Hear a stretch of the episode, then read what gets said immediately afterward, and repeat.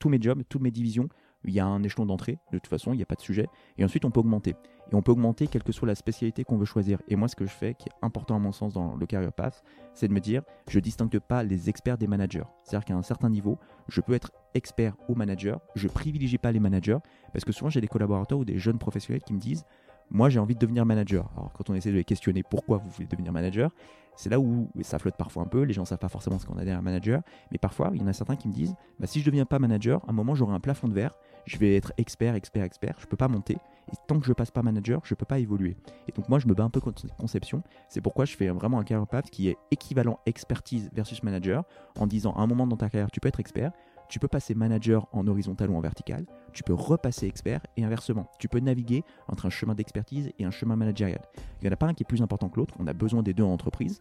Maintenant, tout le monde n'est pas fait forcément pour être expert et tout le monde n'est pas fait pour être manager. Mais en revanche, le champ des possibles, il existe. Bonjour et bienvenue dans ce nouvel épisode du podcast Embauche-moi. Je m'appelle Enguerrand Best et j'ai décidé de créer ce podcast pour que les étudiants puissent mieux comprendre ce qui se passe dans la tête des acteurs du recrutement. Un seul objectif donner aux étudiants les moyens de leurs ambitions. Pour ce faire, il s'agit de démystifier le recrutement et de permettre aux étudiants de s'armer face aux recruteurs. Un avis? Un détail dérangeant? Une proposition d'amélioration? Vous pouvez nous laisser un avis grâce au questionnaire de satisfaction qui se trouve dans la description du podcast ou sur notre site web jobshop.fr. Cela nous aiderait à mieux comprendre vos attentes et rester proche de ce que vous voulez savoir au sujet du recrutement. Je ne vous en dis pas plus et vous laisse découvrir ma conversation avec l'invité de cet épisode. Merci, bonne écoute. Aujourd'hui, je suis reçu par Julien Martineau, Chief People Officer chez DriveEco. Je suis ravi d'être là avec toi pour discuter des pratiques managériales. Bonjour Julien. Bonjour Enguerrand. Est-ce que déjà dans un premier temps, pour les étudiants qui nous écoutent, tu pourrais te présenter, présenter ton parcours? Oui, bien sûr. Donc moi je m'appelle Julien, j'ai travaillé dans les ressources humaines depuis maintenant quasiment 13 ans. Ça ne me rajeunit pas. Euh, ça a été un choix de conviction. J'ai toujours bossé dans les RH. J'ai commencé en 2010 déjà dans une période un peu économique euh, difficile, euh, période de crise, et je m'étais dit à l'époque, les ressources humaines, c'est le bon compromis entre le capital humain, la partie un peu plus développementale, et puis en même temps les enjeux économiques et euh, les impératifs économiques qui sont importants. je me suis dit pourquoi pas me lancer là-dedans? J'ai commencé par du recrutement, qui est quand même une bonne porte d'entrée quand on travaille en RH. Et puis ensuite j'ai évolué au fur, euh, au fur et à mesure des postes, plutôt orienté développement RH, pas mal d'analytique RH, donc pas mal aussi bah, d'Excel, de, de maths RH, qui m'ont toujours passionné, jusqu'à arriver à des postes plus généralistes et aujourd'hui donc de DRH finalement de, de DriveEco. Et hum, peut-être avant de parler de DriveEco, ce qui est intéressant et ce qui peut être intéressant de souligner pour les étudiants qui nous écoutent, comme on va appliquer un, sujet qui est un peu connexe au recrutement, mais qui a évidemment un impact, et on, expliquera pourquoi. Euh, en RH, il y a un peu deux grandes typologies et de familles, tu m'arrêteras si je me trompe, avec une vision très stratégique, donc c'est-à-dire je fais un plan sur ce qu'on va faire et comment on va le faire, et ensuite, il y a toute la partie opérationnelle. Mm. Et toi, aujourd'hui, tu es sur les enjeux stratégiques. Alors, moi, je fais les deux. Et c'est ce qui m'avait plu euh, justement dans une startup scale-up c'est de dire à la fois en tant que DRH, je crée la fonction RH, donc je crée toute cette stratégie. Quelle vision à un an, trois ans, cinq ans? Et ensuite, j'ai tout le volet opérationnel. Alors, je le fais pas seul, le volet opérationnel. Pour le coup, je suis en train de staffer mon équipe et de recruter, justement pour m'aider à, remplir les, les, cases. Mais je fais un peu des deux et c'est ce qui m'intéresse. Je sais qu'il y a des DRH qui préfèrent faire que de la stratégie. Ça arrive. Il y a des gens en RH qui aiment faire que de l'opérationnel, du coup, qui montent pas dans la hiérarchie. Mais c'est un choix assumé aussi de se dire, moi, je préfère l'opérationnel le run, le day-to-day. Voilà, moi j'aime bien faire les deux et je trouve que c'est plus enrichissant et c'est la même chose pour mes homologues euh, en finance, en marketing. Quand on est en scale-up startup, c'est bien parce qu'on a un pied dans les deux mondes. Et bah super, comme ça tu auras une vision à la fois stratégique mmh. sur ce que tu veux faire et à la fois opérationnelle pour expliquer aux étudiants comment ça se passe. Euh, très cool. Tu nous parlais de DriveEco. Ouais. Euh, est-ce que tu pourrais nous, nous, résumer un peu ce que vous faites chez DriveEco Ouais, ça marche. Euh, DriveEco, on est dans le monde de la mobilité électrique qui est plutôt un thème euh, assez sympa et assez euh, dans l'air du temps pour des bonnes raisons. C'est ce qui m'avait aussi incité à les rejoindre. Nous, ce que l'on fait, c'est qu'on conçoit, on installe et on développe des bornes de recharge pour véhicules électriques, avec un, changement aussi pour nous de culture et de business model, dans un sens où historiquement, on accompagnait des clients avec une offre un peu clé en main pour euh, la conception et l'installation des bornes, presque comme un bureau d'études. Et là, maintenant, on devient presque un propriétaire foncier, où on détient nous-mêmes nos propres assets, nos propres bornes. Donc, c'est un vrai changement de paradigme. L'avantage de Reveco, c'est qu'à la fois, on est dans l'émulation, la stimulation un peu de la startup, la scale-up, donc ça va très vite. On grossit très vite. Je pense qu'on aura l'occasion d'en reparler sur la croissance de la boîte. Et en même temps, on est quand même dans une conception un peu BTP, donc temps long. Nous, les bornes qu'on installe, on fait des installations sur 15 ans. Donc on est aussi en, train de penser à qu'est-ce qui va se passer dans 15 ans. Ce qui est un peu paradoxal parce que dans les startups, on se pose rarement la question de qu'est-ce qui va se passer au-delà d'un an, parce qu'on a du mal à avoir la projection. Nous, voilà, on est en train de concilier les deux, du temps court et du temps long. Hyper cool. Et hum, tu nous parlais justement de ta double casquette, donc opérationnelle et stratégique. Est-ce que tu pourrais nous résumer un peu ton quotidien pour qu'un étudiant puisse se projeter dans euh, quel est le quotidien de Julien Mm. Martineau au sein de DriveEco Ouais. Euh, moi, déjà, première information, je suis arrivé il y a trois mois. Donc, euh, ça donne aussi une forme de dynamique sur la prise de poste. Donc, mon quotidien, il est bah, justement en train de jongler entre le côté stratégique et le côté opérationnel.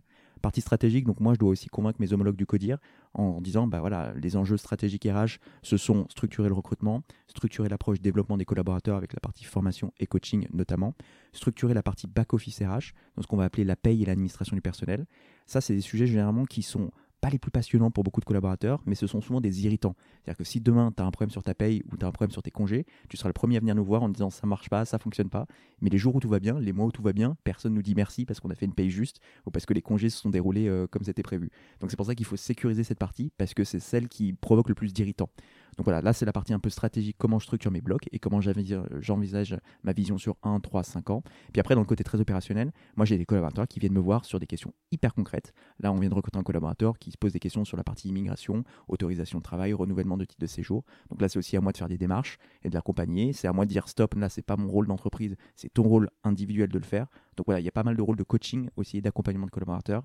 J'ai pas mal de sujets autour des managers qui me disent bah voilà, là j'ai un cas particulier dans mon équipe, comment est-ce que je peux gérer? Donc il y a ce côté très coaching auquel je tiens et moi c'est ce que j'essaie de faire développer à mes managers en leur disant quand on est manager, on fait plus simplement, on apprend à faire faire à ses équipes. Et donc, ça veut dire qu'il faut se mettre dans une posture de coach. Une posture dans laquelle on dit, bah, c'est pas moi qui vais t'apporter la solution.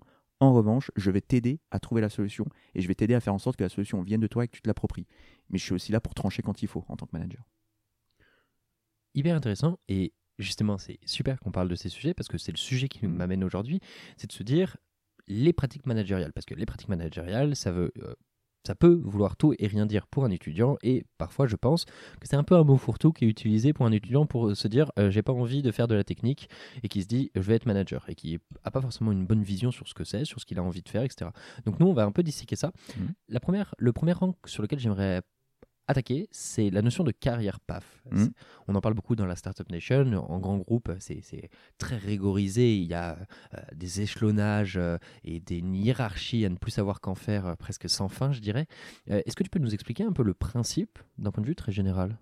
Donc, carrière path ou parcours de carrière, l'idée c'est d'avoir une forme de, un peu de mapping finalement de tous nos emplois et de toutes nos filières. Par exemple, j'ai une filière business, une filière d'ingénieur, une filière RH, une filière juridique. Et dans cette filière, moi, j'ai quand même une classification. Donc, il y a la classification convention collective, ça peut être BTP, Syntex, ça, c'est des classifications qui existent au regard de la convention. Moi, j'ai créé une propre classification, un système à 8 échelons en interne. Pourquoi 8 échelons? En général, des pratiques marché, c'est entre 7 et 10 échelons. Il faut pouvoir se l'approprier. Et en fait, à chaque échelon, j'associe des postes. Donc, typiquement, dans une fonction RH, je vais avoir un office manager qui va gérer plutôt la partie très opérationnelle du bureau. Ça, c'est l'échelon d'entrée. Qui peut évoluer ensuite sur un poste plutôt expérience collaborateur. Qui peut évoluer vers un poste de RH de proximité à accompagner les collaborateurs. Jusqu'en haut de la pyramide, entre guillemets, le poste de DRH. Donc, en fait, j'ai mappé tous mes postes dans l'organisation. Et ça, c'est important déjà pour moi d'un point de vue RH parce que c'est un outil RH de développement et pour m'assurer que je gère avec équité mes collaborateurs, mais surtout un outil important pour les collaborateurs. On l'a pas encore partagé, on va le faire prochainement justement aux collaborateurs et ça va leur donner un peu de visibilité et de respiration. Pourquoi? Parce que quand on est dans une petite entreprise, enfin nous on est 100, donc on n'est plus vraiment petit, mais quand on est dans un, on n'est pas 85 000 comme on était quand j'étais chez L'Oréal. Du coup c'est important de se dire, bah, c'est quoi le champ des possibles? Quand moi je rejoins l'entreprise Ok, je vous rejoins pour un poste qui va durer deux ans, mais dans deux ans, qu'est-ce que je fais? Moi, j'ai pas envie de rechercher un nouveau job euh, ailleurs sur le marché. Donc, qu'est-ce que vous me proposez, vous, entreprise, d'un point de vue de développement, d'un point de vue de perspective de carrière? Et donc, c'est pour ça que ce carrière path, il est important. Il sert à donner de la visibilité en disant c'est quoi le champ des possibles? Aujourd'hui, tu peux augmenter en vertical dans ta division. C'est quoi le prochain poste à responsabilité? Mais tu peux aussi évoluer en horizontal. C'est quoi les autres divisions? C'est quoi les autres métiers? Et c'est quoi les autres compétences qui sont associées? Et ça donne justement ce champ des possibles et cette ouverture. Hyper intéressant ce sujet. Euh, une première question qui me vient, notamment moi avec mon background d'ingénieur et justement de, de- de technicité, parce que c'est un peu le sujet qui m'amène, c'est de se dire, est-ce que les professions techniques sont toujours des échelons d'entrée? Hmm, c'est une bonne question. J'y réfléchis en même temps. Et j'ai envie de dire que non. Parce que, enfin, on commence tous quelque part. Donc, euh, dans l'échelon d'entrée, moi, j'ai tous mes jobs, toutes mes divisions. Il y a un échelon d'entrée, de toute façon, il n'y a pas de sujet. Et ensuite, on peut augmenter. Et on peut augmenter quelle que soit la spécialité qu'on veut choisir. Et moi, ce que je fais, qui est important à mon sens dans le career path, c'est de me dire, je distingue pas les experts des managers. C'est-à-dire qu'à un certain niveau, je peux être expert ou manager. Je privilégie pas les managers parce que souvent, j'ai des collaborateurs ou des jeunes professionnels qui me disent, moi j'ai envie de devenir manager. Alors quand on essaie de les questionner pourquoi vous voulez devenir manager, c'est là où ça flotte parfois un peu, les gens ne savent pas forcément ce qu'on a derrière un manager, mais parfois il y en a certains qui me disent bah, si je ne deviens pas manager, à un moment j'aurai un plafond de verre, je vais être expert, expert, expert, je ne peux pas monter, et tant que je ne passe pas manager, je ne peux pas évoluer. Et donc moi je me bats un peu contre cette conception, c'est pourquoi je fais vraiment un career path qui est équivalent expertise versus manager, en disant à un moment dans ta carrière tu peux être expert, tu peux passer manager en horizontal ou en vertical, tu peux repasser expert et inversement. Tu peux naviguer entre un chemin d'expertise et un chemin managérial. Il n'y en a pas un qui est plus important que l'autre, on a besoin des deux en entreprise. Maintenant, tout le monde n'est pas fait forcément pour être expert et tout le monde n'est pas fait pour être manager. Mais en revanche, le champ des possibles, il existe. Si je reformule bien ce que Hmm. tu me dis, c'est qu'en gros, manager n'est pas une promotion. Non, manager n'est pas une promotion. Alors, ça peut arriver parfois dans un parcours de carrière. En revanche, manager, c'est une compétence, au même titre qu'une compétence technique. Donc, ça veut dire avoir un accompagnement, avoir une formation adéquate. Ça veut dire qu'il y a des gens qui sont plus ou moins à l'aise avec le management à l'entrée, entre guillemets. Pas forcément ce que j'appellerais des choses innées, même si dans le management, on y reviendra peut-être, mais il y a une dimension très soft skills, donc très compétences douces ou comportementales. Et donc, ça, on n'est pas tous égaux en fonction de, bah, son parcours de vie, de son parcours de carrière. On n'arrive pas tous avec euh, le même formatage. Et donc, il y a des choses qui s'apprennent, c'est la bonne nouvelle. On apprend à être manager. Il y a des gens qui sont, encore une fois, plus ou moins rapides. Mais c'est la même chose que sur une expertise euh, photovoltaïque. Il y a des gens qui sont plus ou moins rapides à, à être experts en photovoltaïque et d'autres à qui il faut plus de temps. Manager, c'est pareil, c'est une compétence, donc ça nécessite un accompagnement. Et du coup, alors, c'est là où ma question était euh, finalement mauvaise, c'était en tant que tel, parce que quand je te parlais de justement des schémas hiérarchiques, Mhm. là pour le coup, ça fait rentrer une dimension managériale, là où l'échelonnage, en, en tant que tel, fait plutôt parler de la seniorité. Mhm. Comment est-ce que toi, en interne, tu vas déplacer les collaborateurs, par exemple, d'un poste d'expert vers un poste d'expert plus échelonné? Déjà, Mhm. dans un premier temps, on peut peut-être commencer par là. Donc là, ça peut être une, par exemple une promotion un peu en verticale où euh, j'ai un ingénieur travaux ou un ingénieur d'affaires et on leur dit au bout de deux ans, on fait une évaluation des compétences, on fait une évaluation de la maîtrise de poste. Et si on pense, il y a deux conditions, si on pense que les compétences sont suffisamment maîtrisées et deuxième condition importante, si l'organisation, donc le business, a besoin d'un poste plus senior, à ce moment-là, si les deux conditions sont réunies, on peut envisager une promotion. En revanche, on ne fait pas une promotion à la tête du client, entre guillemets, juste parce que la personne a fait deux ans dans son job et qu'on a besoin de lui faire une promotion, sinon elle va partir. On a vraiment besoin de faire coïncider ça avec le besoin business et le besoin de l'organisation. Donc voilà, c'est maîtrise des compétences et besoins de l'organisation qui peuvent justifier une promotion ou un échelon supérieur. Ok. Et du coup, le dual qui Mhm. sera euh, sur euh, de l'échelonnage vers du management, c'est la même chose, le même principe Ouais, c'est un peu le même principe, c'est-à-dire que là, les besoins de l'organisation font que les équipes grossissent et on a besoin un peu de lead, de responsables d'équipe. Donc on a des postes managériaux qui se créent plus facilement que des postes d'experts techniques finalement avec euh, bah, l'évolution de la boîte. Donc c'est assez facile de créer ces postes à responsabilité, en tout cas d'encadrement d'équipe, de premier encadrement. Et en parallèle, ça fait partie aussi beaucoup des demandes des collaborateurs eux-mêmes et elles-mêmes de nous dire, bah moi, après 2-3 ans un peu d'expertise technique d'ingénierie, j'ai envie de d'évoluer vers du management. Et c'est là où moi j'essaye d'être un peu vigilant en disant, je comprends les besoins d'envie, je comprends les besoins d'évolution. Maintenant, j'ai besoin d'avoir un peu plus de clarification et de se dire, bah, c'est quoi tes leviers de motivation pour passer vers un poste de manager? C'est qu'encore une fois, je veux éviter l'écueil de se dire, bah, je deviens manager parce que j'ai pas le choix dans ma carrière, il faut que j'y passe. Euh, voilà, moi j'ai besoin de gens qui se disent manager c'est une compétence, c'est un investissement.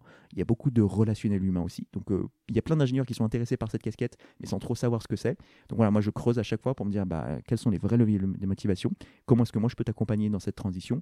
Et comment on peut faire en sorte que ce soit des conditions de réussite pour tout le monde, pour toi évidemment qui a la promotion ou le nouveau poste, pour ton équipe et pour les besoins business au sens large.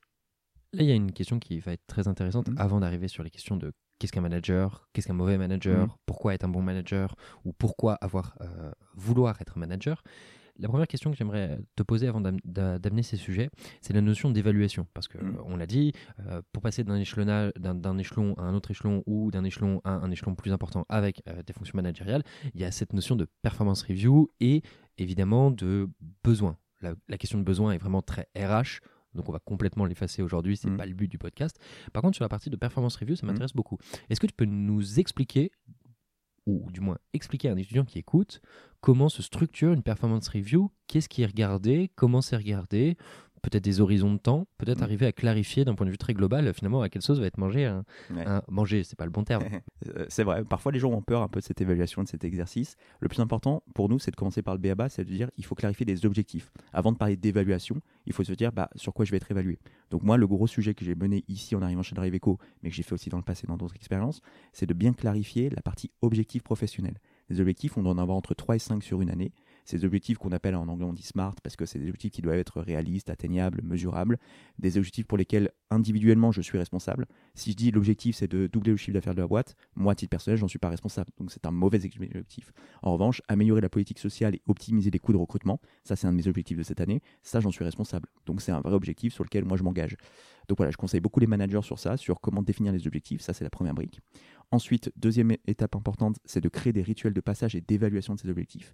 En général, il y a une grande messe, hein, si je puis dire, une fois à l'année, plutôt en début d'année, donc soit sur décembre, janvier, c'est on se dit, bah, je regarde l'année qui s'est écoulée, donc 2022, et je dis, tu avais ça comme objectif, quelle est la réalisation des objectifs? On a des objectifs quantitatifs sur du chiffre d'affaires, un nombre de projets à réaliser, et des objectifs qualitatifs, plutôt sur une manière de. Donc là, c'est l'évaluation, et c'est ça le cycle de performance review, c'est de se dire, tu avais des objectifs au préalable, comment est-ce que tu les as réalisés, et si tu les as pas réalisés, pourquoi? Est-ce que c'est un fait euh, bah, qui t'est propre et donc euh, où tu es responsable? Est-ce que c'est un fait externe? Je prends l'année 2020, Covid, ça a flingué tous les objectifs de beaucoup de gens, et donc ça, on n'y peut rien. Donc on va pas sanctionner les collaborateurs si l'année Covid est arrivée et a, perturbé un peu les feuilles de route. Donc voilà. Pourquoi je dis ça? Parce que souvent, à l'issue de cette partie évaluation, il y a des conséquences sur la partie rémunération, augmentation pour le prochain cycle, promotion éventuelle, voire rémunération variable. On a aujourd'hui des collaborateurs, notamment des commerciaux, qui ont des structures de rémunération avec un fixe, comme tout le monde, et une part variable. Et cette part variable, elle tient beaucoup aux objectifs. Donc, dans le cycle d'évaluation de la performance, on regarde ça. L'atteinte des objectifs, s'ils sont bien définis, oui ou non, est-ce que c'est atteint, comment ça a été atteint, et qu'est-ce qu'on dit pour la suite. C'est rigolo parce que tu, as rebondi sur cette notion de sales, de mm. variable, etc. Et quand, au tout début de ta réponse, euh, j'allais vous proposer d'écouter le podcast de Virgile Ringard euh, qu'on a enregistré ensemble sur justement cette définition euh, des avantages salariales, du package salarial et de, tous les de toutes les déclinaisons qui en existent. Donc n'hésitez pas à écouter ce podcast si jamais vous avez envie de le faire. Et au-delà de ça, une question par pure curiosité, tu nous, quand tu nous dis le Covid a flingué les objectifs de tout le monde, moi j'ai envie de savoir euh, comment est-ce qu'un DRH gère quand justement les objectifs, un, DRH ou un manager fait remonter que les équipes n'ont pas atteint les objectifs, mais que ce n'est pas propre aux équipes, ni à la, ni à la dynamique de l'équipe, ni à la dynamique des personnes. Comment se passe justement cette notion d'objectivité? Est-ce que, par exemple, toi, dans les, dans les années Covid, mmh. comment tu avais géré toi personnellement? Ouais, alors c'est très marrant parce que c'est plutôt les managers qui font le vrai rôle de soutien de leurs équipes. Et c'est bien, parce qu'un manager est censé aussi mettre en avant ses équipes, les défendre, avoir un discours de vérité aussi dur parfois avec les équipes. Mais c'est souvent les managers eux-mêmes qui nous disent Non, mais attendez, mes équipes n'ont pas atteint leurs objectifs, pas parce qu'ils sont pas performants ou mauvais, parce que le Covid a tout flingué. Donc c'est pas tellement moi en tant que DRH qui portait la parole de, c'était plutôt Ok, j'entends vos arguments, et c'est plutôt à moi de convaincre le reste du codir, de dire Ok, euh, factuellement, on est tous conscients que l'année 2020, sur l'année Covid, elle a été compliquée. Alors pas pour toutes les boîtes, hein, et pas pour. Euh, toutes les fonctions, mais globalement, je pense qu'on a passé une année 2020 un peu compliquée, même ça paraît lointain maintenant, et même 2021, il y a encore des répercussions. Là, sur 2022-2023, on peut plus tellement s'abriter derrière le côté Covid, donc euh, il faut assumer que ça peut être d'autres facteurs exogènes qui viennent euh, perturber tout ça. Mais donc c'est marrant parce que c'est pas vraiment le DRH qui porte le discours, c'est plutôt moi qui suis euh, assez sensible à ce que vont me dire les managers, mais c'est le manager eux-mêmes qui remonte les points. Euh, je, suis tout à fait d'accord avec toi et on en parlera, je pense, dans mm. la notion de qu'est-ce qu'un bon manager. Euh, le point que, je voulais soulever, c'est vraiment une fois que les objectifs ne sont pas atteints parce que l'équipe ne pouvait pas, mm. objectivement, par exemple d'une thématique marché comme le Covid, euh, les acteurs ferment, donc du coup on peut plus leur parler, on peut plus leur vendre des trucs.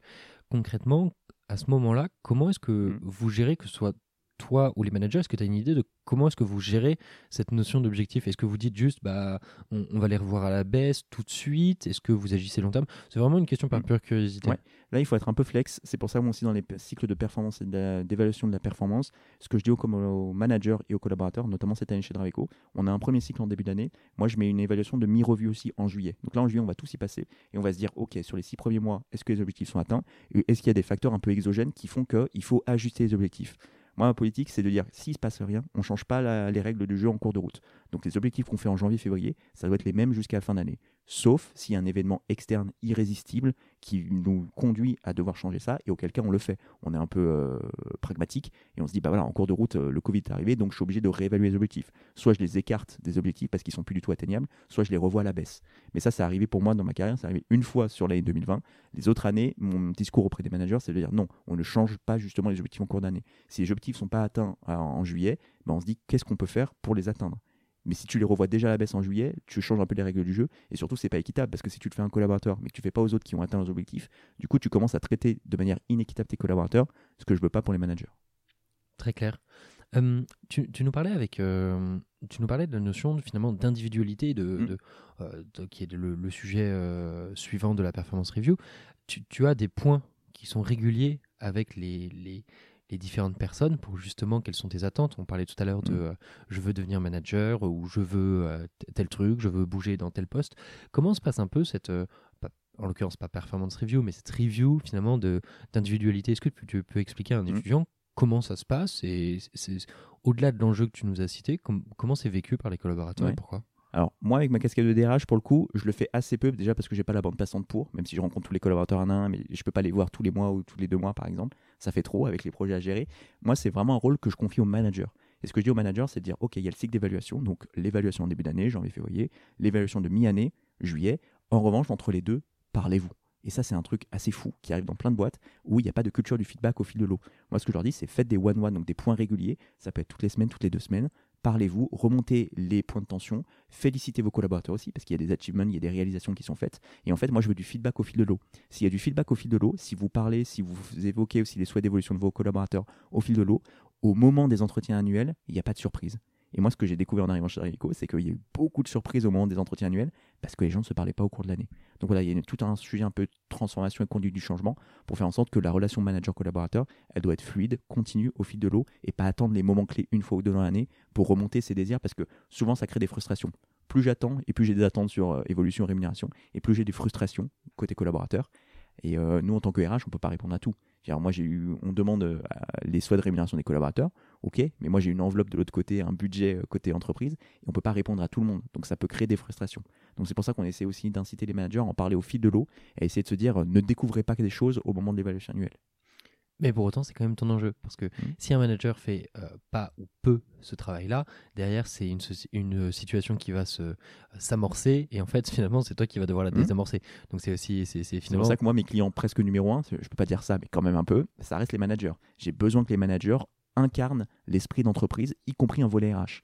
Et il y a plein de managers qui le font naturellement. Là, des managers, quand on leur dit on recrute pour vos équipes, là, ils sont tous contents parce que c'est du développement, donc ils veulent participer aux entretiens, ils veulent participer à la fiche de poste. Voilà, ils sont très, très pris sur ça. Les managers sur les sujets un peu plus difficiles RH ou un peu plus touchy, ça dépend desquels, ça dépend des personnalités. Donc parfois, il y a un peu de coaching et d'accompagnement. Mais donc moi, j'ai un vrai programme d'accompagnement et un vrai temps dédié aux managers qui est peut-être un peu moins vrai sur des collaborateurs. on, on parle beaucoup des managers, Mhm. mais peut-être qu'un point d'étape euh, qui serait intéressant, c'est de se dire, bah, finalement, euh, au- au-delà des différents éléments qu'on a pu euh, euh, distiller, finalement, un manager, c'est quoi fondamentalement pour toi un manager, déjà dans sa- Mhm. ses, ses attributions?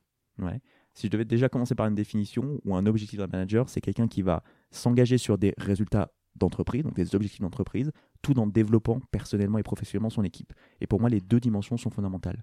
Le manager, il est aussi là pour s'engager sur des résultats concrets d'objectifs, avec euh, bah, une vision business, euh, des objectifs quantitatifs, qualitatifs. Et le manager, il doit faire en sorte que l'équipe délivre. Ça, faut pas l'oublier. Mais en même temps, le manager, il est aussi là pour faire en sorte que les équipes qu'il a sous lui grandissent, qu'on puisse bah, projeter les équipes sur de futurs postes, qu'il puisse identifier dans son équipe qui pourrait le remplacer le jour où lui-même ou elle-même prendra une autre euh, direction en entreprise ou ailleurs dans l'entreprise. Voilà, le manager, il est censé faire ça. Donc travailler sur ces deux dimensions. Et donc du coup, qu'est-ce, qu'on, qu'est-ce que moi je vais attendre d'un manager? Il y a plusieurs traits. Il va y avoir un trait notamment autour de la communication, j'y reviendrai un peu plus en détail. Il y a beaucoup de traits autour de l'écoute et de l'empathie. Et puis il y a aussi une, une dimension autour du courage managérial.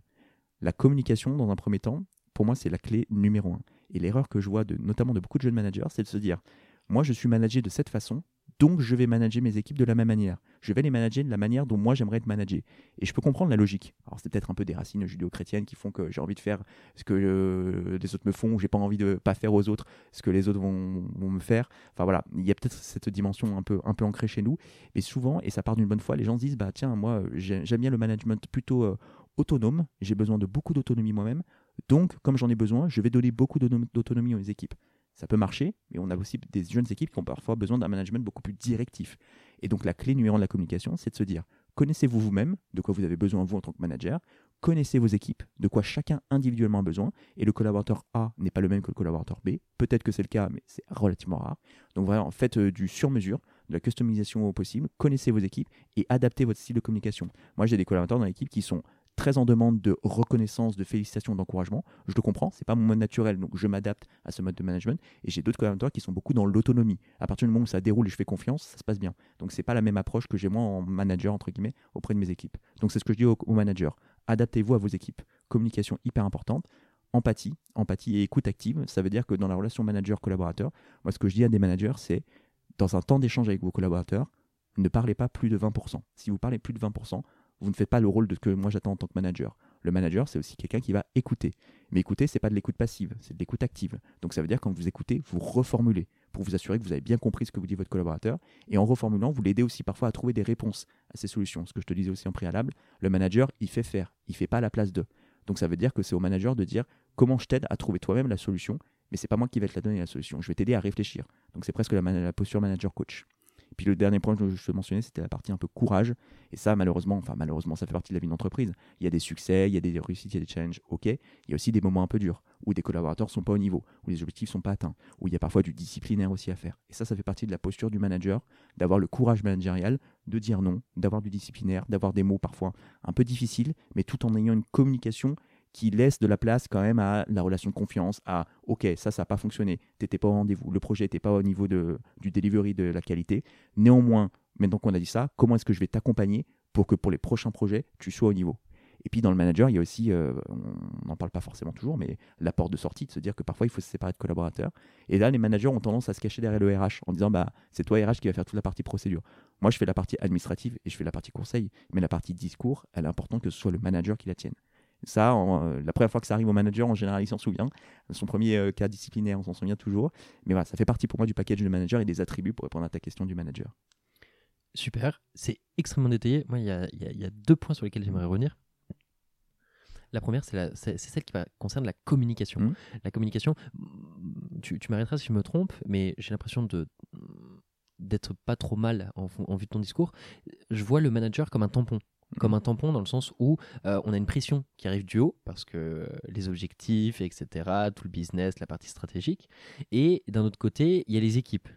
Et en fait, le manager, euh, et tu m'arrêteras si je me trompe, c'est aussi une notion de filtrer mmh. cette pression bonne, pas bonne, la réduire, l'augmenter. Mais il y, a cette notion de, transmission et, c'est rigolo que tu en parles de communication parce que vraiment cette notion de tampon, c'est vraiment une absorption. Mmh. Donc je sais pas si. si... C'est marrant parce que moi, c'est une expression que j'utilise beaucoup en interne où je dis à mes managers, notamment je dis un manager, c'est aussi un tampon. C'est là pour absorber la pression du haut, notamment la pression business qui est quand même assez forte. Et en même temps, bah, parfois la pression des équipes. Et l'idée du manager, c'est pas de remonter toute la pression des équipes auprès de ses homologues ou de son N plus 1, c'est de dire comment je filtre. Donc pour moi, c'est plus un vase communicant aussi. Donc y a, oui, il y a du tampon, il y a du vase communicant. Mais oui, le manager, il est là aussi. Moi, je m'en sers beaucoup comme relais de communication des grandes politiques un peu stratégiques de l'entreprise. Je compte beaucoup sur les managers pour les relayer aux équipes. Et inversement, je compte sur les managers pour nous relayer des points importants du terrain. Pas tous, parce que le rôle du manager, c'est de filtrer aussi. Mais dire s'il y a vraiment un sujet dont on est un peu éloigné, nous, parce que parfois, quand tu es en codir, même si on est dans une petite équipe et qu'on se voit tous, bah, plus on va grossir quand on sera 300, 500 c'est difficile de garder la, base avec tout le monde, le contact avec tout le monde. Donc le manager, il est là aussi comme courroie de transmission, mais dans le bon sens du terme. Donc c'est un rôle hyper clé, hyper stratégique.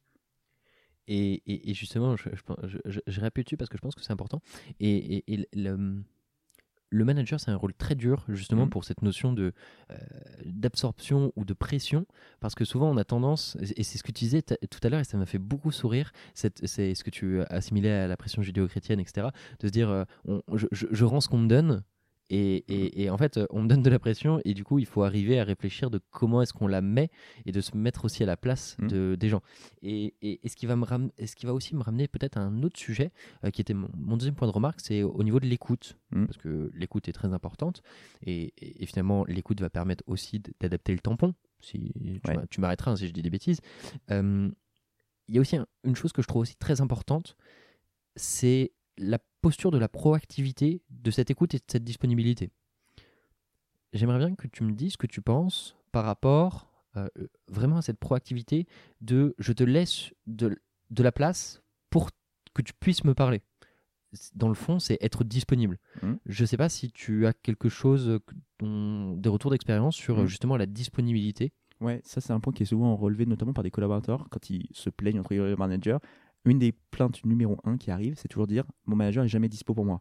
Il est jamais dispo, il répond pas, il est pas assez euh, responsive, il est pas assez réactif. Ça, ça arrive souvent. Donc moi, ce que je dis au manager, c'est les rituels, donc tous ces one-one, tous ces points réguliers, Si vous n'avez pas le temps toutes les semaines, c'est OK. À minima, toutes les deux semaines, vous prenez une demi-heure avec chaque collaborateur et c'est un temps en fait incompressible. Ça fait partie du management. Et donc, moi, où je me bats d'un point de vue organisationnel, c'est de dire que quand on est manager, on peut pas être à 100% sur un poste opérationnel. C'est pas possible. Le management, c'est un temps incompressible.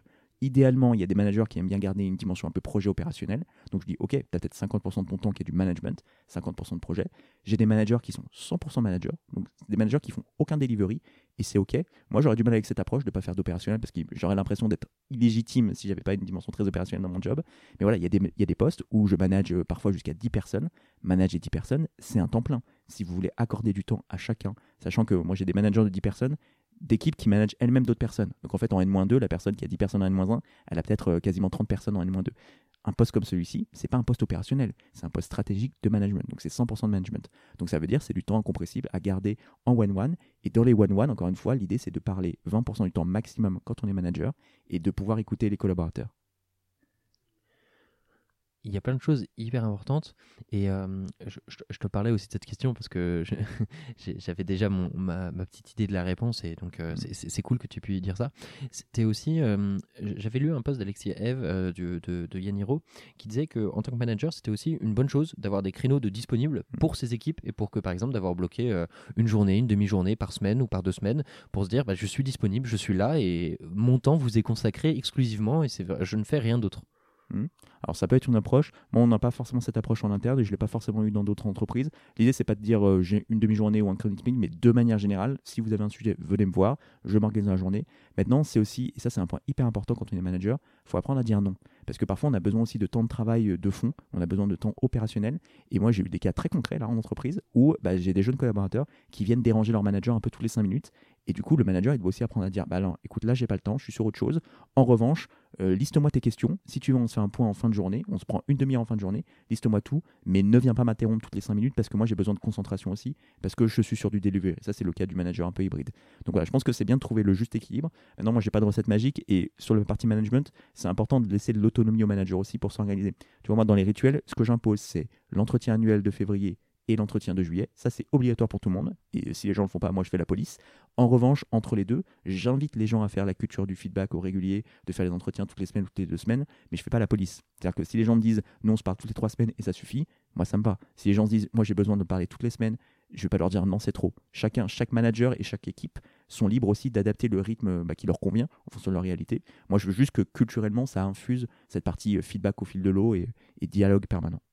C'est hyper intéressant comme sujet et mmh, je, le relis beaucoup avec euh, de la liberté parce que je pense que la liberté ne peut naître que d'un cadre, que d'un mmh. cadre euh, pour le coup pas forcément rigide, mais on, a cette dualité entre bah, il y, a des objectifs, il y a des choses incompressibles, mais pour autant sur le chemin que vous allez euh, emprunter, vous allez avoir des points d'étape qui vont être plus ou moins fixes et qui vont pouvoir s'adapter en fonction des équipes. Et puis, comme on l'a dit, manager, euh, euh, ça reste gérer des individualités. Donc, gérer des individualités veut dire forcément avoir de la, de la latitude. Donc, donc je pense que c'est pas c'est de bonnes choses, mais bon, hmm. je, connais mal ces sujets. Donc, de toute façon, loin moi l'idée de, de, de, pouvoir donner une vérité en tant que hmm.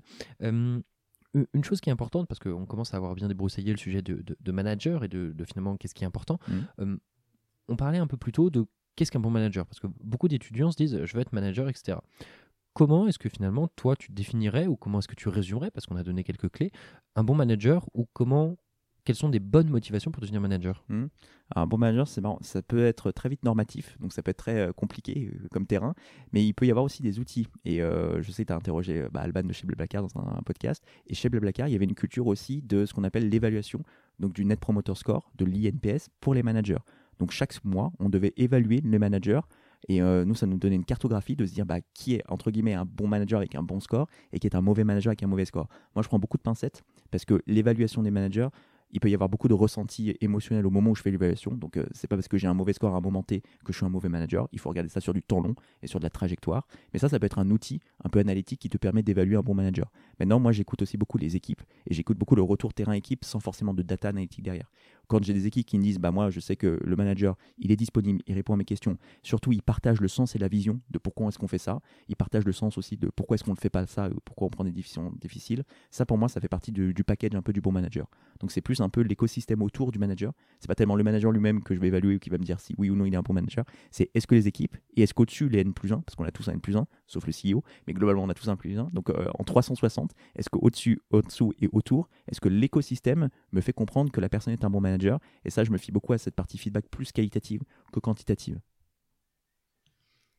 Et hum, alors ça, ça, ça, on, on le comprend bien sur la notion de bon Ouais. manager et de cette évaluation de euh, euh, bon manager ou pas manager, etc. La, la question c'est un collaborateur qui est par exemple n'est pas manager. La question c'est quelles sont des bonnes motivations Mhm. pour le devenir? Ça, je pense que c'est important. Pour moi, bonne motivation, c'est de se dire, en devenant manager, j'ai envie de faire grandir les autres. Si j'ai pas cette motivation au préalable, c'est pas la peine de devenir manager. Et encore une fois, c'est pas un jugement de valeur. Si on n'a pas envie de faire grandir les autres et qu'on a plutôt envie de faire grandir des projets ou de l'expertise, on peut devenir expert. Et moi, dans ma classification interne, un expert et un manager, à même niveau de contribution ou de compétence, ils ont la même rémunération. Je ne surpaye pas un manager. Je ne considère pas que être manager, c'est plus difficile qu'être un bon expert. C'est des compétences différentes. Donc voilà, il faut avoir un de motivation de se dire ah, j'aime l'humain quand même globalement, j'ai envie de faire grandir les gens, j'ai envie d'avoir aussi bah, être confronté à des, défi- des décisions qui sont parfois difficiles. Donc ce que je te disais sur le courage managérial, ça, ça doit faire partie des packages de motivation. En revanche, me dire je veux être manager parce que c'est ma seule porte d'évolution possible, ça c'est une mauvaise motivation. Et malheureusement, dans certaines entreprises, c'est la seule porte possible. Donc ça, c'est plus un sujet RH qu'un sujet manager. Oui, bien sûr, bien sûr. Et hum, une chose qui est importante, on, on parlait tout à l'heure de légitimité, parce Mm. que la légitimité d'être manager, on, on en parlait sur la partie opérationnelle, euh, tu, tu trouvais que ne pas faire d'opérationnel te rendait moins légitime. Et on va arriver sur une question qui va intéresser beaucoup d'étudiants, c'est la question c'est, on voit de plus en plus d'étudiants qui veulent devenir manager. Tout de suite. Mm. Quid et qu'est-ce que tu penses de devenir manager direct ou de comment créer une légitimité autour du management quand on est jeune étudiant? Je sais que c'est une aspiration assez forte des gens. Moi, ce que je leur dis aux étudiants, même on, on recrute pas mal de jeunes diplômés, hein, donc vraiment des gens sortis de stage ou d'alternance, je leur dis, le management c'est une compétence, donc ça s'apprend aussi dans le temps. C'est pas forcément une compétence qu'on développe en école de commerce ou d'ingénieur. Donc ça me paraît illusoire de croire qu'on arrive sur le marché en étant un bon manager, même s'il y a peut-être un ou deux contre-exemples qui peuvent se passer, mais globalement c'est dangereux. Et je leur dis surtout, il faut avoir un peu de bouteille parce qu'il y a aussi beaucoup de sujets humains. Donc moi, je recrute jamais des jeunes euh, diplômés managers, c'est impossible. En revanche, on a des gens très performants qui, au bout de deux ans, peuvent aspirer à un poste de manager. Mais donc, deuxième poste, ok, évolution, première évolution manager. Ça arrive pas non plus tous les quatre matins, mais ça, c'est possible. Mais il faut quand même un peu de légitimité technique. Après, jusqu'où on se sent légitime en tant que manager, ça, c'est des choix très personnels. Moi, dans ma carrière, très longtemps, je me suis dit, je veux être aussi compétent que les équipes que je gère, sinon je me sentirais pas légitime. Et donc, le jour chez L'Oréal où j'ai hérité d'une équipe de 40 personnes, administration paye, qui n'étaient pas mes sujets de prédilection, bah, je me suis formé moi-même et je me suis dit, il faut que je sois aussi compétent que des gens qui font de la paye. Parce que si demain la personne vient me voir avec un sujet paye, si moi en tant que manager, je n'ai pas la réponse, je me sentirais pas légitime. Maintenant, avec le recul, au bout de 13 ans, j'ai un peu changé mon fusil d'épaule et je me dis, c'est OK quand on est manager parfois de gérer des gens qui sont plus experts que soi-même. Et donc, c'est aussi comment est-ce que je te laisse la place en tant qu'expert pour rayonner sur ton champ. Donc, comment je te mets en valeur quand toi et ton expertise, vous nous aidez à progresser. Et c'est pas moi, manager, qui tire la couverture à moi, c'est comment je mets en valeur mes équipes. Et en même temps, bah, comment je peux t'accompagner quand tu as un problème un peu technique, à t'aider à trouver la solution, à te réorienter peut-être vers un autre collègue qui a plus de légitimité technique que moi. Donc voilà, j'ai plus une posture de chef d'orchestre, finalement, d'organisateur ou de chef de projet. Et ça, c'est important en posture. Moi, je l'avais pas en début de carrière, j'avais besoin de légitimité opérationnelle forte.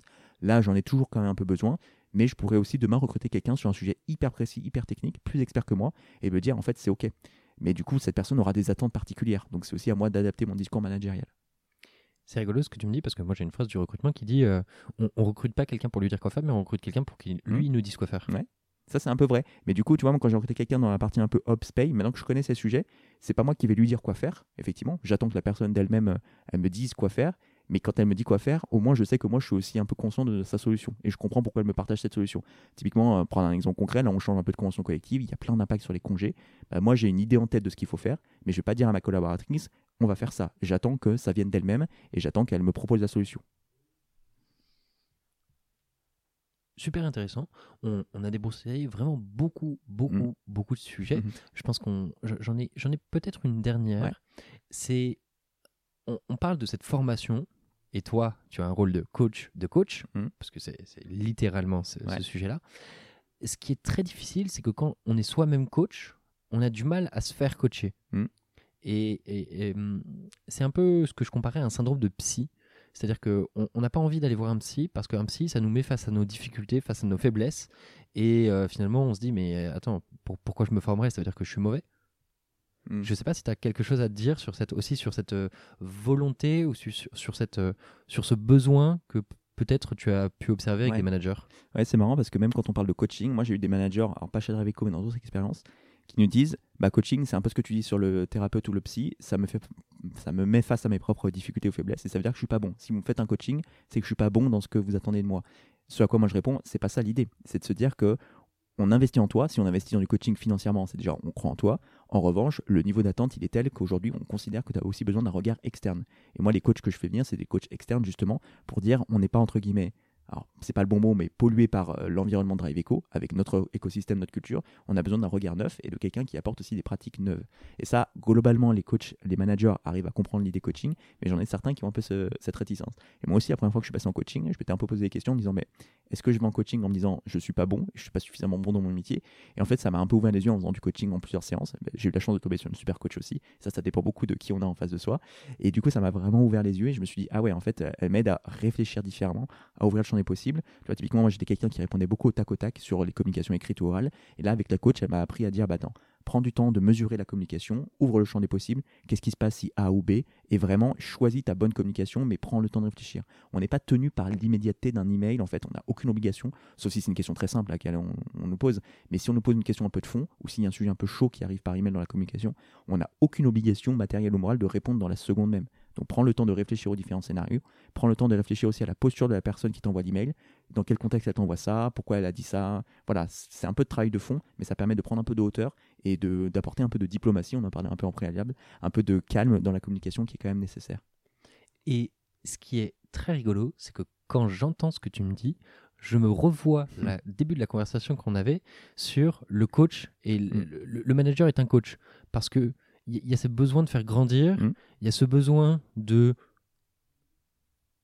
aider à trouver la réponse sans donner la réponse, qui est la même chose, qui, qui pour moi est la, Mm. la, la culture par excellence et un peu son- la caricature qui en est faite. C'est que tu, tu sors d'un, tu sors d'une consultation avec ton coach ou avec un psy encore, avec encore plus de questions que, ce Mm. que, que quand tu es rentré. Donc il y, a- il y a ces dimensions-là et je pense que c'est hyper intéressant. Je sais pas si tu avais un, un message de la fin à faire passer à un étudiant sur le management ou quelque chose dont on n'a pas parlé que tu, dont Mhm. tu aurais aimé partager ou si voilà. Je pense qu'on a quand même balayé pas mal de choses sur le management. Enfin, il y a sans doute des choses à dire encore et encore, des, ki- des pages de kilomètres à écrire sur ça. Moi, le message clé que je veux dire aux, aux jeunes étudiants qui ont envie d'être manager, c'est si vous avez l'envie d'avoir euh, du développement et de faire grandir vos équipes, lancez-vous et faites-vous accompagner évidemment en interne et en externe, c'est une évidence. Si c'est quelque chose qui ne vous passionne pas, il faut assumer de dire que moi, j'ai pas envie d'être manager et je préfère quelqu'un qui me dit noir sur blanc, je veux pas être manager, que quelqu'un qui s'engage par défaut dans cette voie et qui flingue un peu les équipes. Et c'est ça où je peux rebondir un peu sur un mauvais manager. Qu'est-ce que c'est? Bah, Un mauvais manager, ça peut être comme un mauvais prof. On se souvient parfois d'un mauvais prof qui, peut carrément euh, bah, flinguer des carrières. Moi, j'ai eu un très mauvais prof en physique. Ça m'a toujours détourné de la physique. Pourtant, je suis plutôt quelqu'un d'assez matheux et scientifique de base. Et du coup, j'ai fait un bac ES. À l'époque, euh, maintenant, ça n'existe plus, mais j'ai fait plutôt un choix économique et sciences sociales. Alors qu'en vrai, si j'avais un autre prof de physique, je pense que j'aurais une toute autre euh, carrière, une trajectoire de vie. Et un mauvais manager, ça peut être la même chose. Et souvent, au mot de la fin, on dit qu'on quitte pas une entreprise, mais on quitte un manager. Et c'est très vrai. Moi, dans les gens qui démissionnent, la plupart du temps, les gens qui démissionnent, c'est en numéro un à cause d'un mauvais manager. Et évidemment, il y a parfois des sujets de fond sur la culture d'entreprise, la rémunération, tout ce qu'on veut. Mais ça reste quand même le sujet de cristallisation et de tension numéro un, le mauvais management. Donc c'est important, si on veut changer dans le management, de se dire, il faut pas faire ça par fatalité, mais ça doit être un vrai choix. Et encore une fois, le pendant là-dessus, c'est que ma- manager n'est pas une promotion. Mhm. Et, et- et pour rebondir avec ce que tu disais sur euh, la notion de euh, c'est OK avec pas manager, euh, je me souviens d'un- podcast avec qui je discutais avec l'intervenant et l'intervenant me disait euh, euh, J'ai appris à mes dépens ce que c'était que de mettre un manager, que quelqu'un qui n'est pas manager. Globalement, qu'est-ce qui se passe dans une équipe? Je prends le meilleur élément de mon équipe, donc j'impute à mon, é- à mon équipe son meilleur élément, et en plus, je gagne un mauvais manager. Donc vraiment, c'est genre. euh, ne, pas, ma- ne pas vouloir manager, c'est OK, il n'y a pas Ouais. de problème. Euh, eh ben écoute, très cool. On Mm. a beaucoup discuté de plein de sujets de management. Euh, je suis absolument ravi et c'était très intéressant. Euh, J'ai cinq questions rituelles. La première, c'est comment tu as trouvé ton premier job? Premier job, euh, bah, c'était la continuité d'un stage, comme quoi conversion stage en CDI, ça date un peu maintenant, mais euh, voilà, et j'ai trouvé ce stage en plus un an à l'avance parce que je devais partir en étranger en Erasmus et je voulais vraiment sécuriser le truc. Donc finalement, je m'étais pris à l'avance et c'était pas plus mal. Donc voilà, moi je crois beaucoup au stage d'alternance, on développe ça aussi chez nous et c'est une voie royale d'insertion professionnelle. Et puis euh, sûrement assez facile à trouver. Ouais, assez facile à trouver. Alors il y a plein de boîtes qui, qui développent ça, mais euh. Très cool. Est-ce que tu aurais une anecdote de recrutement dont tu pourrais nous faire part? Euh, une anecdote de recrutement. Alors j'en ai une qui m'a un peu traumatisé, parce qu'elle est un peu négative, mais je le parle quand j'en partage quand même. C'était, là là, bah, c'était quand je recherchais justement mon premier stage à l'époque. J'ai rencontré un manager qui était quand même assez, euh, assez désagréable dans l'entretien. C'était en physique, en, en présentiel. Bon voilà, donc ça se passe pas très bien. La fin de l'entretien qui a duré, je pense, trois quarts d'heure. Là, il me sort, littéralement, une page imprimée d'une capture d'écran. de- Mon compte à l'époque, c'était pas sécurisé. Alors, j'ai parlé de Facebook, ça paraît dinosaure, mais à l'époque, en 2010, c'était un peu le média social, numéro un. Il me sort une page privée d'une soirée avec mes potes et je me dis, mais attends, euh, quel type de personne fait ça? Et ça m'a un peu traumatisé. Ça m'a fait réfléchir aussi sur un peu l'empreinte numérique qu'on peut laisser en tant que candidat, en tant que collaborateur. Et donc, on est aussi, euh, moi, je suis aujourd'hui assez vigilant sur ça, sur cette partie réseaux sociaux, notamment quand on a des événements d'entreprise, parce que ça donne beaucoup de l'image en positive ou en négative, malheureusement, qu'on peut véhiculer. Donc voilà, cette anecdote de recrutement où le mec me sort littéralement des photos Facebook privées, je me suis dit, oulala, déjà, ne va pas dans cette boîte, et c'est une évidence, j'y suis pas allé. Et je me suis dit, il faut quand même être un peu, un peu cinglé dans sa tête en tant que recruteur pour sortir ça, hein, pour fait des recherches sur un collaborateur qu'on voit en entretien. No comment. Voilà. No comment. Vraiment, je, je, je, je comprends pas non plus. Donc, euh, ouais, effectivement. non, non, mais c'est- toujours intéressant d'avoir ces retours-là. Ouais, je sais pas quoi en penser. Bref, Par- par- parlons d'un sujet euh, plus sympa. Euh, combien ça coûte un mauvais recrutement? Non, je rigole. Voilà, ça coûte cher, ça coûte cher en temps, et alors en argent évidemment, mais en temps. Parce qu'à recruter, ça prend un peu de temps, on n'a pas discuté vraiment, mais euh, en fonction de la méthode de recrutement, si on recrute soi-même, si on passe par des cabinets, des RPO, bah, il y a quand même un temps incompressible, plus le temps que la personne arrive, si elle est en préavis. Alors un jeune diplôme en général, il arrive vite, mais quelqu'un qui est déjà en poste, parfois c'est trois mois de préavis, plus le temps de formation et de montée en compétences. On se parle de plusieurs mois qui sont investis par le collaborateur, par le manager, par parfois des équipes RH. Donc un mauvais recrutement, ça coûte cher. Et comment j'évalue moi la, qualité des recrutements, qui était peut-être ta question d'après bah, du coup, je regarde certains indicateurs, notamment de taux de conversion des périodes d'essai. Moi, j'essaie de regarder ça sur du temps long en me disant, bah voilà, on a recruté euh, 50 personnes sur ces 50, combien de périodes d'essai on a conservé Et s'il y a des fins de période d'essai, est-ce que c'est à notre initiative? Ça veut dire qu'on a pu se tromper Est-ce que c'est à l'initiative du collaborateur? Ça veut dire peut-être qu'on a survendu la culture entreprise, le projet, et qu'en fait, il faut qu'on ajuste notre euh, discours de recrutement aussi derrière. Donc voilà, je regarde beaucoup ça. Aujourd'hui, on a des bonnes stats chez Dravico, donc tout, entre guillemets, ça va bien. Euh, mais c'est un peu les indicateurs clés de performance que je regarde sur la qualité du recrutement. Ok. Dans le prolongement de, de ce genre de thématiques et Mhm. de thématiques de recrutement, de combien ça coûte, qui sont des enjeux stratégiques, les entrepreneurs sont les premiers recruteurs dans leur boîte, notamment sur des Ouais. parties très early stage. Le, euh, tu, tu n'es pas sans savoir que le recrutement est un sujet professionnel aujourd'hui, contrairement à ce que beaucoup de gens peuvent Mhm. penser quand ils font du recrutement, euh, et ce n'est pas savoir poser trois qualités, trois défauts pour être bon recruteur. Quel conseil tu donnerais à un entrepreneur pour être meilleur dans ses recrutements ou sur le sujet numéro un sur lequel se polariser? Mhm. Moi, je dirais qu'il faut vraiment fonctionner sur des entretiens structurés. Se dire, bah, en fait, je cherche quoi? Parce que souvent, même nous, on a un peu d'ouverture d'esprit, de flexibilité en disant, bah, en fonction des candidats que je vais rencontrer, j'adapte ma fiche de poste. Moi, je comprends la logique un peu d'ouverture. En revanche, j'arrive quand même avec un cahier des charges très précis. Et je me dire, idéalement, le candidat ou la candidate que je vais recruter, d'un point de vue compétences techniques et comportementales, voici ce que j'attends. Et donc, j'ai ma scorecard. Et quand je fais des entretiens, quand je conseille aux gens de faire des entretiens, je leur dis, ayez votre scorecard, posez toujours les mêmes questions dans le même ordre. Comme ça, vous évaluez des candidats de la même manière. Et surtout, plus vous, sachez, plus vous savez pardon, ce que vous recrutez, ce que vous cherchez, plus vous avez des chances de faire le bon recrutement. Maintenant, ça n'empêche pas d'avoir euh, bah, parfois des candidats qui sont tellement incroyables que ça fait un peu shifter votre feuille de route et vous dites Ah non, finalement, j'avais pas besoin de ça initialement. Le candidat m'a fait comprendre que j'ai besoin d'autre chose. Ça, ça peut arriver. Mais c'est pas 90% des cas de situation. C'est vraiment, j'ai ma feuille de route, je sais exactement ce que je cherche. Plus je prépare mon entretien et plus je prépare mon recrutement, plus j'ai des chances d'avoir le ou la candidate qui répond le plus à mon besoin. Est-ce que tu as une ressource à conseiller à cet entrepreneur sur ce sujet-là? Euh, non, alors quand tu dis ressources, tu parles peut-être euh, livre, audio ou des choses comme ça? Non, pas vraiment. Ou Moi, je- Personne à suivre. Ouais, ou personne à suivre. Moi, je, alors, je suis pas mal de gens sur LinkedIn sans trop regarder un peu les posts. J'essaie de poster, de poster aussi, moi, de temps en temps sur des sujets un peu divers et variés. Pas forcément de ressources qui sont inspirantes. Après, ça peut être. Moi, j'ai fait, dans ma carrière, j'ai vu beaucoup de recruteurs en interne ou de chasseurs de tête qui avaient euh, bah, des bonnes postures. Euh, mais j'ai pas forcément de nom à recommander, mais c'est bien de faire son réseau aussi. Et une dernière, euh, bah, tu, tu arrives chez Draveco il n'y a pas longtemps, donc Ouais. euh, je sens que je vais connaître la réponse que tu vas me donner. Mais si tu devais bosser dans une autre boîte, laquelle ce serait et pourquoi? C'est marrant que tu sentes la réponse euh, que tu as donnée. En fait, moi, j'ai un peu deux choix. J'ai un peu deux choix qui sont complètement clivants, qui sont des boîtes avec lesquelles je ne suis pas d'accord d'un point de vue politique RH et je pense que j'aurais envie de bosser là-bas pour me dire est-ce que je suis pas d'accord parce que vraiment je suis pas d'accord ou est-ce que je peux influencer les choses? Il y a deux sujets qui n'ont rien à voir euh, les uns entre les autres. Le premier c'est Alan. Je ne sais pas si tu as interviewé des gens, euh, des personnes de chez Alan. Jamais, mais si Ouais. quelqu'un de chez Alan m'écoute, notamment Maxime Lebras, euh, je veux vous parler. Donc euh, voilà. Voilà. Pourquoi? Parce qu'ils ont une culture quand même qui est extrêmement forte. Et notamment, moi, sur un sujet qui euh, hérisse le poil, parce que j'ai fait pas mal d'années de professionnel sur les sujets de rémunération, de se dire j'ai une grille unique pour tous les pays, tous les métiers, et en fait, je vais choisir comment positionner mon collaborateur, non pas en fonction d'une réalité marché. Moi, je paye pas les gens de la même manière en France, en Italie, en Espagne, je paye pas de la même manière si c'est des sales, des ingénieurs. Voilà, il y a une notion de. Un peu comme des biens immobiliers, il y a vraiment une notion de marché.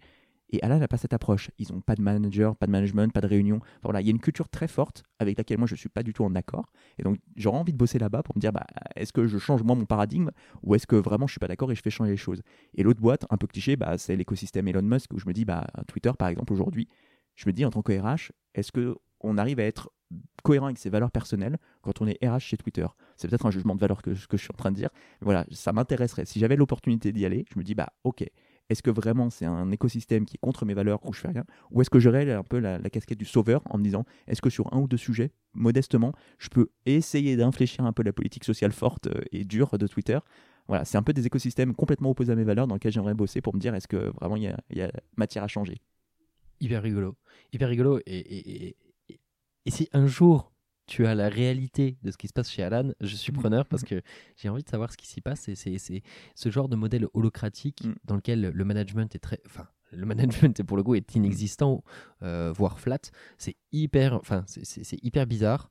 Et on a envie de savoir ce que c'est. Mm. Et, et pour autant, ils sont, j'ai l'impression qu'ils sont très secrets là-dessus et qu'il y a peu de gens qui savent vraiment comment ça se passe. Et puis même les anciens, j'en croise assez rarement des anciens Ouais. Alors secret, je sais pas parce qu'ils communiquent beaucoup. Hein. Ils communiquent beaucoup sur cette transparence. Là, tu vois, la grille des salaires, elle est publique euh, ouvertement, n'importe qui peut la trouver. Oui, mais la question du pourquoi. Ouais. La question du pourquoi est un peu différente. Ouais. Après, c'est plus des, je pense que c'est plus des co-founders qui ont infusé la culture.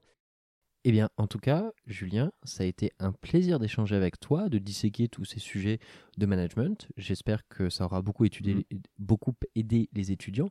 Mais globalement, on a, on a parlé de, de plein de choses qui est l'évolution et la structuration finalement des, des schémas qui soient hiérarchiques ou euh, d'échelonnement. Si cet Si- épisode si- du si podcast le mot est correct vous a euh, plu, vous au pouvez sein nous des structures, que ce soit la Podcast. position d'un manager, l'intérêt d'un manager, la motivation Cela pour devenir manager, et vous puis de façon plus succincte, euh, les réponses à toutes mes questions. Donc en tout cas, j'ai été ravi et puis je te souhaite une excellente continuation chez du podcast. Et, Le prochain encore une fois, épisode un grand merci. Lundi prochain. Et je ne vous en dis pas plus à ce sujet. D'autre part, si vous êtes étudiant ou recruteur, n'hésitez pas à visiter notre site web jobshop.fr. Vous pouvez également nous suivre sur les réseaux sociaux, à savoir LinkedIn, Instagram ou même TikTok.